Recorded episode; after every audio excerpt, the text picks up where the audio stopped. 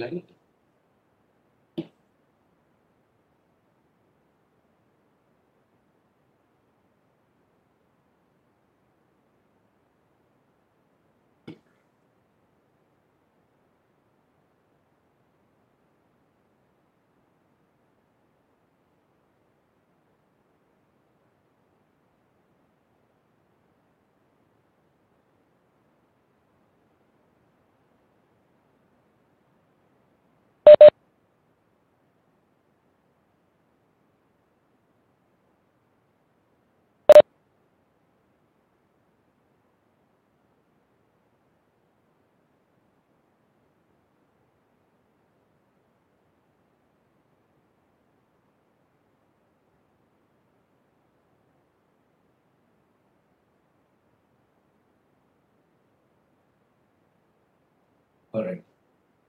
Greetings of the day, everyone. I'm privileged to welcome you all into the third edition of Orange City Literature Festival, organized by SDR Knowledge Foundation in association with GH Raisoni University, powered by Raisoni Group of Institutions, a platform that celebrates wisdom, experiences, narratives, and notions from all walks of life. Having said that, it's thrilling to be here with you all today. I'm Amay Jagde, delighted to be anchor for today's session on growing up with theatre by Mr. Feisal Alkazi in conversation with Mr. Tapan Sharma. Mr. Feisal Alkazi is an educationalist, theatre director, and activist. Over the past 40 years, his group Ruchika has directed over 200 plays in Hindi, English, and Urdu. Noor and A Quiet Desire, two plays written by him, were produced recently he has also directed 30 films and over 100 productions for schools all over India. He is actively culminated in a book. He has written over 20 books, including Rang Rangmanch, which has sold over 50,000 copies. He is also a counselor with Sanjeevani and in the field of disability. It's an honor to have you with us, Mr. Feisal Alkazi. And this gets even more delightful as we have Mr. Tapan Sharma, who will be in conversation with him as the moderator. Mr. Tapan Sharma is an accomplished revenue management and business management leader with a legacy of more than 16 years in the field of digital media, TV and radio broadcast, and telecom sector. He is currently the vice president and the head of consumer business in the leading entertainment brand, Hungama Digital Media and Entertainment Private Limited. He is a technical geek who has embraced technological advancements with open hands Data science, big data, and digital marketing are the strengths of his educational background, a crossroad from where he initiated the journey of his professional legacy. I once again welcome you both. Also, before moving ahead, I would like to take a moment and acknowledge the support of Speaking Tiger Publication, as their association is invaluable to OCLF. Now, my dear audience, you're about to experience a conversation between two very dynamic institutions so without skipping a moment, I humbly invite Mr. Tapan sir to lead us ahead. Sir, please. Thank you, Omar. And uh, you gave a very long, elaborate introduction to the audience about me. I'm a pretty simple guy, right? I don't need such an introduction. Mr. Alkazi certainly does. He uh, has been working towards the development of society since a very long time. His, his value addition to the entire society is incomparable to what all of us uh, would have done so far. So don't introduce me in such an elaborate manner. Okay, I don't need that. Uh, thank you, Mr. Alkazi, for giving time to the audience. Uh, on the behalf of this festival, I welcome you as a moderator of this session. And uh, Abhay has introduced uh, you to the audience. Uh, you know, I would like to understand how it all began, your journey with theater, how it all happened. You you told me uh, a couple of days back that you started this uh, in Bombay as a family legacy, and then it continued, and it has continued so far. How has been the journey? Okay, wonderful question, Tapan. Thank you so much. Uh, well, I grew up in a family that was already, my father was already a theater director and my mother was a costume designer. And uh, when I was born, they'd already been in this field for about 10 years, both working in Bombay and also availing of an educational kind of facility in uh, London at that time for three and a half years. So they're very, very well trained in the kind of disciplines they were going to do. And the fun of it, I think, was that at this time my parents were in London just after World War II, literally in 46 and 47, uh, was the time when two other very prominent Indian individuals, the master painter Francis Newton Souza and Nissim Ezekiel, the very well known writer and poet from India and playwright, uh, they all lived together. So the, these three guys, they all slept in the same bed. So they'd all gone together to England on that long uh, boat journey, ship journey over three weeks. And they stayed together. So they had trained, they'd seen things together, they'd formulated. And you know, that's a very special moment, Tapan, in Indian history. Because just after independence, there was that real kind of thrill of what kind of culture are we going to create? We didn't want to just be, you know, sort of colonial, uh, pale copies of a colonial culture, but create something that was truly Indian and dynamic and modern. So I think the search in all the fields, whether it was Guru Dutt in the cinema, or the kind of lyrics that Sahir Ludhianvi was writing, or the kind of paintings that perhaps Husain and Souza and Akbar Padamsee and Tyeb were doing, or the kind of theatre work that my father initiated, were all steps towards this, as were dancers and musicians who had that unbroken tradition. So they also called back. They were looking at Kuchipudi, Bharatanatyam had a big revival. Uh, similarly, very much in the music field, people were coming up and new voices, new sounds, uh, new feelings, and expression of nationalism in a very positive way at that point of time. So they're well into their careers, 10 years into their careers when I was born. And the year I was born, my parents moved from uh, quite an old fashioned kind of flat in my grandmother's building in Colaba, the older parts of Colaba. And they moved into a bright new flat on the fifth floor, which is unusual for Bombay to have a five story building. Now, of course, they think they're 105 stories high. So uh, it was a it was a large room which is built entirely without walls. Well, thank God the bathroom and the kitchen had walls, but otherwise it was one large space where my father would rehearse his plays. And the fun of it, Tapan, was that very soon after I was born, my father asked the landlord and built a terrace on our very theatre, uh, on our very terrace. So my father's theatre was just a floor up, just a few steps up from where we were. And we were in a building that had no lift at that point of time. Uh, so people would walk up six floors to come and see his plays, and it was full most nights. It was a small theatre because you can imagine on each floor there were about four flats and the space of four flats put together. So it was an 80 seater theatre, the seating space as big as the performance space, and many very contemporary Western plays uh, he directed there, like a lot of Tennessee Williams and Lorca and some of the Greek tragedies, and the contemporary absurdist writers like Waiting for Godot by Samuel Beckett. So I grew up in a house where rehearsals were on all the time. My mother was making costumes. Uh, my father was learning his lines, often locking himself in the bathroom and waiting for us. For we would wait for him to come out. So I grew up in quite an unconventional kind of setting.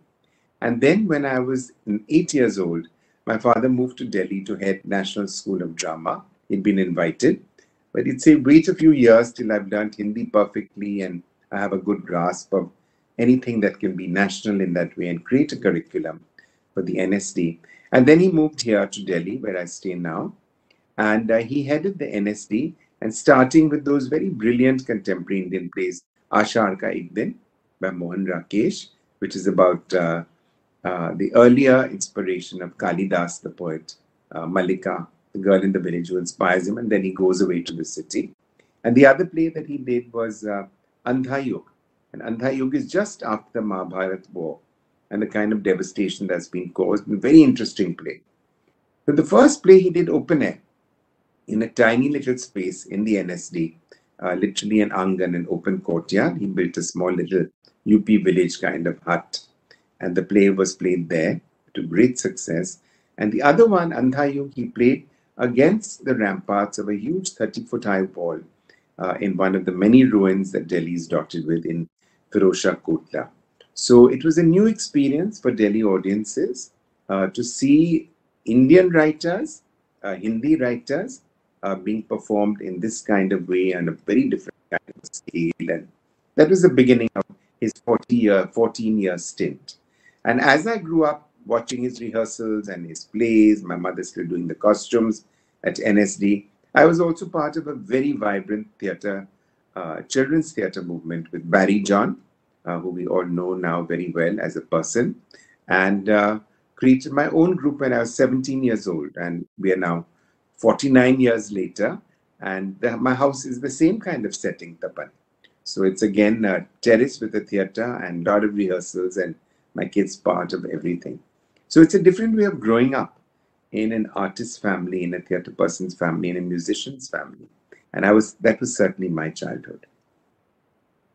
Amazing story. Amazing story. I'm sure the audience would have loved it. Uh, if we compare uh, environment of a cinema, you know, you watch uh, a produced piece of art in a theater where you don't have access to the live uh, artist performing. That's called uh, you watch a movie in a cinema hall. Uh, vis-a-vis, you know, when a group of people perform live in front of an audience, right? What kind of emotions these uh, artists would display because they are live performing, you know, in front of a very large audience, and uh, audience could directly comment on them, connect with them. There is an emotion through an eye contact, or there is a you know, a transfer of energy through, uh, you know, uh, people commenting when you cheering for you. Uh, how how uh, a theater artist would take all these gestures, remarks, you know, emotional transaction from the audience, because this is not, uh, you know, uh, available to somebody who is acting in a cinema. It's a very one-way communication in a cinema vis-a-vis a theater. How how would an artist, you know, react to these things? Well, I think the touchstone for any acting is really the live performer. So you see, even big Hollywood stars, they always will do a stint in cinema and then they want their touch with the live audience responding as they perform. And I think that's the crucial part of theatre because remember, from 300 BC, which was the birth of theatre in Greece, in the world, and since then, there's always been a very strong tradition of performance. So whether in our own villages, we're performing Ram Leela around the time of Dussehra, or different festivals where theatre is performed in so many parts of India. There's Therukoothu and Bhavai and Tamasha and Nautanki and so many others, to the more sophisticated or different kind, maybe one should say, more urban kind of theatre space that I inhabit and many other directors do. I think we all enjoy just that the actual live experience. I know for myself, for the last 20 months with, uh, you know, the big COVID pandemic, we were not doing live shows. We were totally on this medium. We were on Zoom doing a lot of theatre work. But we've just finished some shows in Bangalore and everybody was thrilled at Ranga Shankara coming in large numbers. Just they had missed that experience of the live experience. So for an actor and for a director, it's very, very special because you're sharing the emotions with the audience.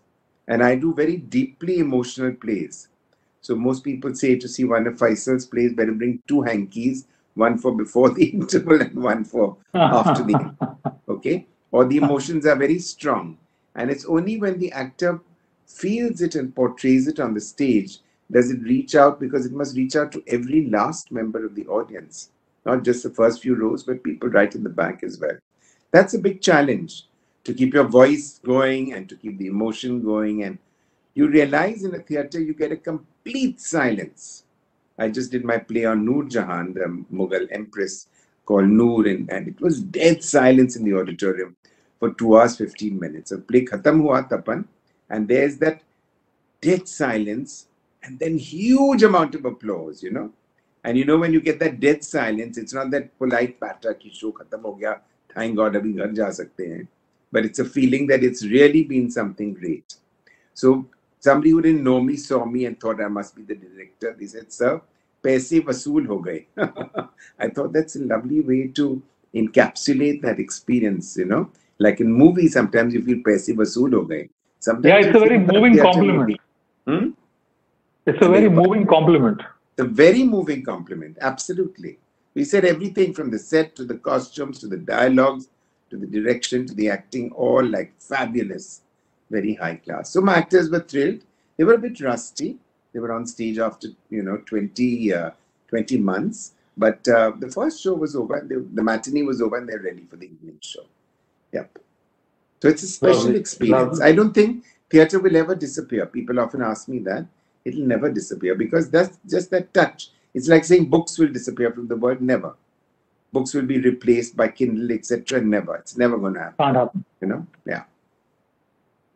How is uh, reading a play different from watching a play? Okay. What is what is what is uh, you know uh, the core difference between uh, somebody who reads a play, somebody who watches a play? What kind of emotion they take away from these two things? Lovely point. Lo- lovely question. I think reading is such an individual experience, isn't it? That uh, you are in touch with that particular piece and that you're reading it. And typically, for all of us, Tapan, I don't think we read through a play or a book in one sitting. One very important part of a theatre experience is it's shared time. The actor and the person in the audience is sharing the same time and space. Okay? And it's within those one and a half to two hours that you're going through the lives of these two characters who are enacting the story on stage. So you can read a play, but believe you me, you'll never get the satisfaction as you do when it's very well performed. Because you're going to communicate in a very different way and in different voices, in different settings, with different light situations, music, sound effects, setting. All these kind of things play a big role. So it's not just, just the words itself. You're experiencing the totality of theatre in a completely theatrical space. And a theatrical space is not realistic. You know what I mean? We can do anything on the stage. We can create any kind of an illusion with very simple things, and you'll believe that it's all happening. We did a play with a terrible murder situation, and it was just the murderer, and there was nobody else there. But it was a horrifying scene as he hit this guy to death, and there was nobody physically there. But the audience were all sure that there was somebody being killed to death on the stage, you know, killed in the in the play. Yeah. So I think it is a very different experience reading and witnessing. Interesting, very interesting. Uh, you've been uh, at the helm of theatre in India and globally also. Uh, what are the key components of a good play? What is the composite of a good play? Okay, nice question. I think the content for me is very, very important. You know, today a lot of people are starting with just improvising scripts or creating scripts with a group of actors. And I feel it's only when it's really a very well written script, and all of us as Indians or as people in the world love dialogue bazi. Whether it's some, you know, Mogambo Khush whether it's Sholay Ka Kuch, Itne Aadmi The, these lines stick in our mind. So a theatre piece has got to be very well written, dialogue wise, and it's got to have very clearly etched characters. Often a playwright sends me a script and everybody is speaking in the same voice. You know what I mean? In a similar syntax, the sentences are constructed the same way. That doesn't happen in real life. We have so many people we interact with who just play completely with incomplete sentences. It's always dot, dot, dot. Or people who speak with a question mark at the end. Do you think? Blah, blah, blah. Or people who end the sentence with an acha. Okay? Hmm. So to capture the complexity of languages, and we are so rich as a country with so many different languages, and to capture that complexity with the very strong content, well edged characterization, I think actually, as we say, the book is the beginning. The script is the beginning. If you have a very good script, half your battle is done.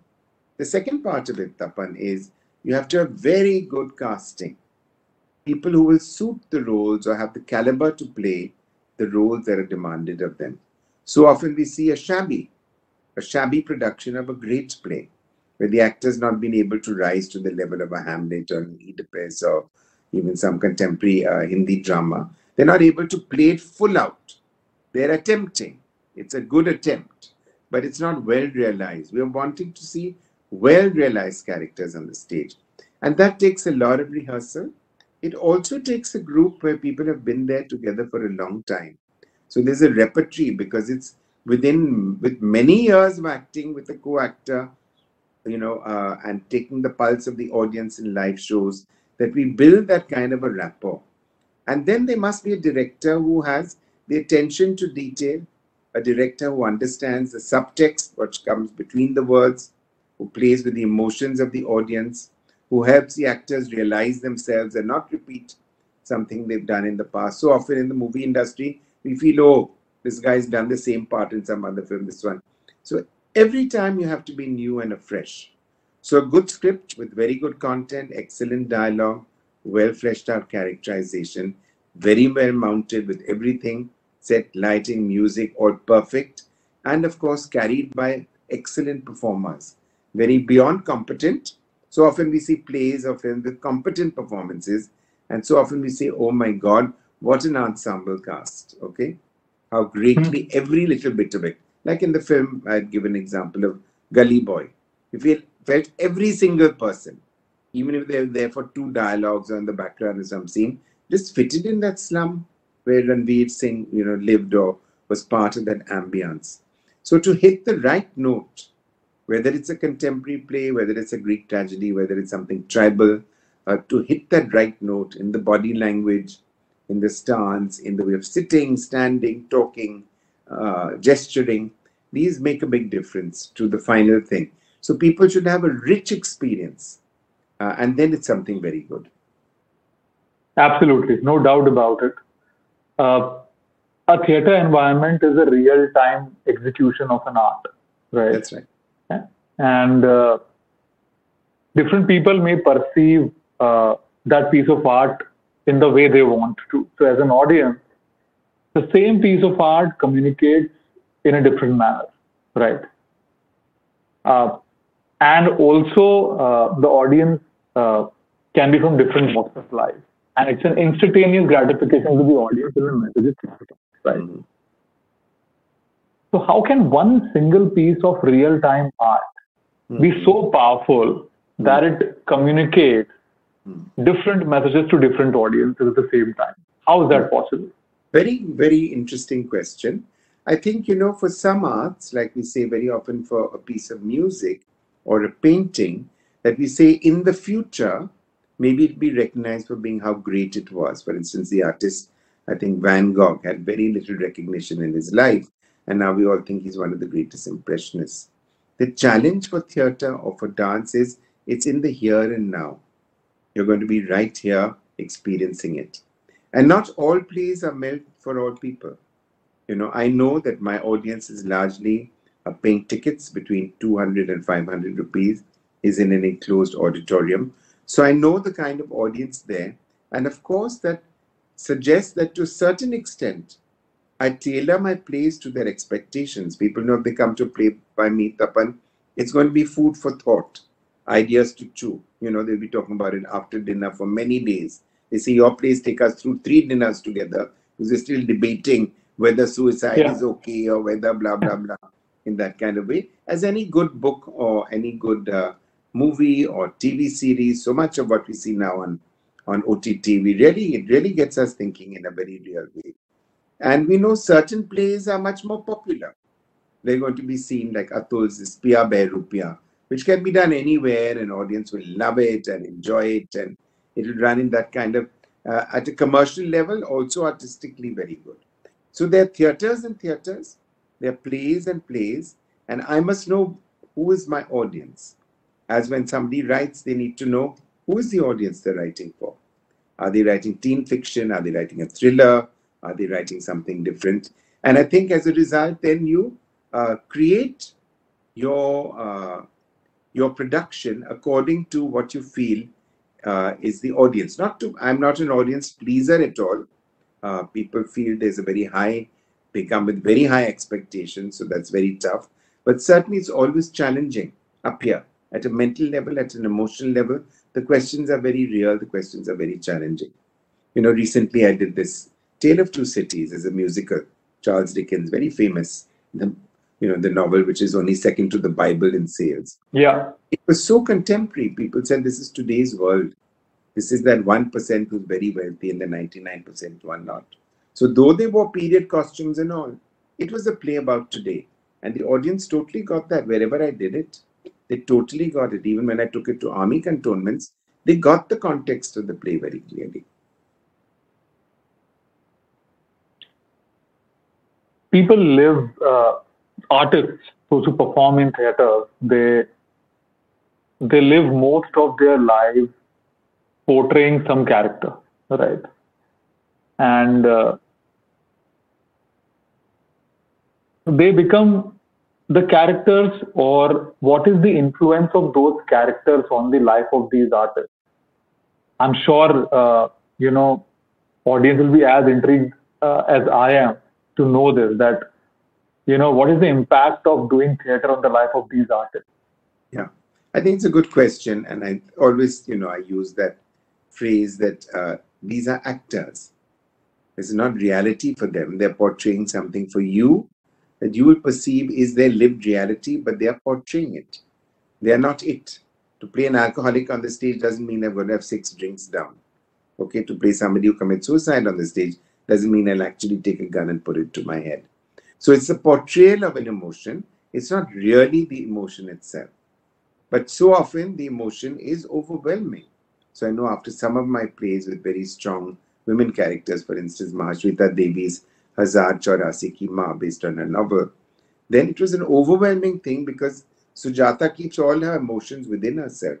So whenever she went off stage, my actress Mona Chawla, she would just break down for 15, 20 minutes, sobbing, weeping by the tragedy of that story. So certainly they get overwhelmed uh, by emotion. Uh, I have no problem with that. And whenever there's an overwhelming emotion, it gets the whole audience going.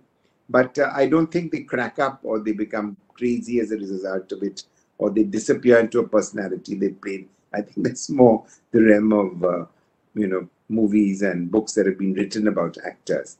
But they're able to play very, very, very traumatic events on the stage. And they do it, you know, seven, eight times a week. So they've mastered the art of uh, creating an illusion of reality. Very interesting. Uh, you've been directing so many plays uh, for the longest of the time, you know. So what has been the impact of these plays on the society at large? What is the influence of these plays? Uh, I think it's a great question. On the general public so far. Yeah. I think uh, what has happened is right from the beginning as a group, we decided we'd only do theatre of social relevance. And at the time, I started doing plays with the focus entirely on Indian scripts, Indian situation. Even if we adapted from the West, we were Indianizing completely.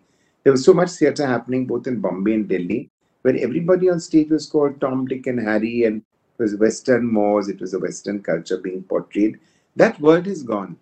Even in English language theatre, leave alone Hindi, that world is gone. We don't see that on the stage. Okay? So the entire fabric of, of, of the theatre text today is Indian, completely Indian. So many people who were only part of doing those kind of plays, Western comedies or Western bedroom comedies or sex farces and all, have switched entirely to an Indian genre of theatre. And I see that as a big change. Plus, because from the beginning I've been very involved in the women's movement and issues of gender, Tapan, uh, people always notice that in my plays in every play of mine, a woman has agency. She can change the situation. She's not some abla nari at all, you know. So I think also slowly over a period of time, I've seen that big change, both in the street theatre work that I've done as well, and also in my proscenium, uh, large theatre uh, space productions. I've seen that the audience now does not tolerate negative, misogynistic statements about women at all. And it was not there uh, 45 years ago when I started directing. I was like, they said, you know, how strange. You, you know, you don't do a comedy because most comedies make fun of women, their body parts or how they talk or behave or like what is a woman like. And it's always derogatory. And I find the, the subject matter of plays has become much more serious, topical, relevant in a way. So there is a big change. I'm one among many people who may have helped to influence or mold. But you carry on doing something with a very clear ideology. You know that you're not going to mess around in that way. And the audience comes back again and again. And actually, for me to draw an audience for 49 years regularly uh, and with no advertising, zero advertising, that's really something. And we don't perform only in Delhi, we travel in many parts of India with the shows. Why is art so important to bring the society together. We are a country of diverse culture, languages, food habits, you know, socioeconomic strata. Uh, as as somebody who has been, uh, you know, doing this art for a while now, for the entire life now, why it has become so important for people like uh, you who are in this field to keep passing this, you know, baton to somebody else, you know, so that they continue the good work that you have been doing and they continue to enrich society. Why it is so important? And it has become uh, essential now because uh, uh, there's too much happening around, right? We got to influence that as well in a positive way. So, what's your view on that? Okay. Well, certainly, I feel if you look back at any past cultures, you only look at the culture, isn't it? Whether it's the Ajanta and Ellora, the painting and the friezes, or whether you look at classical forms of dance, our recall of the past is always cultural history, isn't it? The living tradition for us in any part of the world is the cultural history that has come from that period of time. Or we enjoy the books that have been written in the past, whether it's the Mahabharata or the Ramayana or the Puranas or whatever, the Jataka tales, Panchatantra. I think so much of who we are as a people, and this I'm saying for people across the world, is totally based on their cultural roots. Because roots are always cultural. And it's only when you have the roots and you're truly Indian in that way that you will appreciate and build and create a legacy. So I know I'm part of a legacy. I know behind me are so many people. I've written a new play very influenced by Kalidas's poetry. Kalidas is a very long time ago, 300 AD, you know, 400 AD, from the time of the Guptas.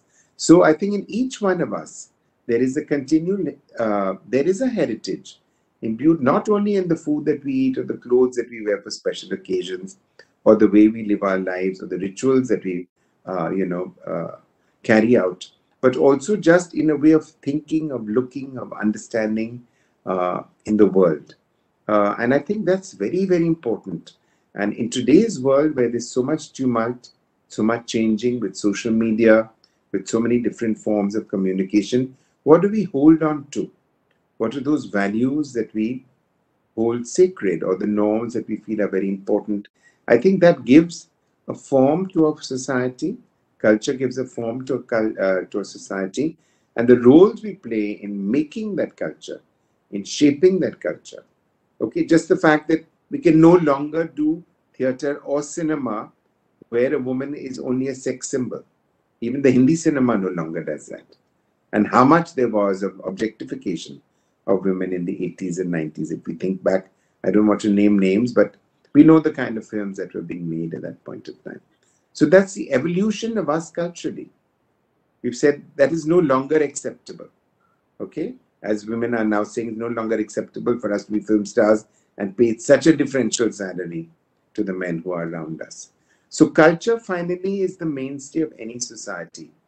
It is the rock, it is the root, and we have to have those roots. So, we may go abroad, we may live anywhere, we get into our car and we put on Ghulam Ali or you know Jagjit Singh, or we look at a cricket match, or we'll eat a tandoori chicken, or we'll smell some uh, you know incense, and they're always cultural uh, feelings, and we know we're Indian. You know what I mean? That's so that, true. That's so true. Our world has been uh, overwhelmed by the uh, new age media. So maybe the social media handles or the digital OTT players or broadcast what is what is the uh, you know importance of a live theater you know and this kind of piece of art as per you uh, for for our generations to come and for our society to get benefit because i see uh, the time spent uh, mm-hmm. you know uh, on on live shows leave the past two years because of whatever natural reasons we have been through uh, in future, how do you see theater competing against, you know, or uh, uh securing its place. You know, uh, in this new age media world? How, how, how do you see that happening? Okay. But I think, first of all, Tapan, that, uh, you know, theater will always exist. And we know as theater people, our audiences have vastly increased. What I could do perhaps uh, almost 50 years ago for two or three shows, I can now run 16 to 20 shows of very serious play without a problem. and I can run it not only in Delhi but in Bangalore, Hyderabad, Kolkata, other smaller cities as well, Simla, Ranchi, uh, the same play, the same production. So we know that constantly audiences are expanding. The kind of theatre being done is also become very varied. So often people are doing very experimental work for 50 to 80 people. Many of us are in bigger theatres, 350 to 550. Other people are in shows which are 2,000 people at a musical or a big kind of event. So audiences are increasing because you can never replace that live experience, isn't it? It's like really seeing a cricket match in a stadium and seeing Very it on your screen. Okay, so the experience is the same, and remember that's one kind of theatre. Also, all of us are so used to traditions in India, folk traditions, where people sit up the, the whole night watching the Ram Leela, lakhs of people on the other uh, bank of the of the Ganga in uh, Varanasi. There are three lakh people watching the performance. Now, whether that's religion, ritual, theatre, we don't know, or maybe all three of them. But it's an experience that they want every year, annually, on those same dates or around those same dates, the retelling of these stories. So it has a vibrancy of its own, and any live experience can never be replaced.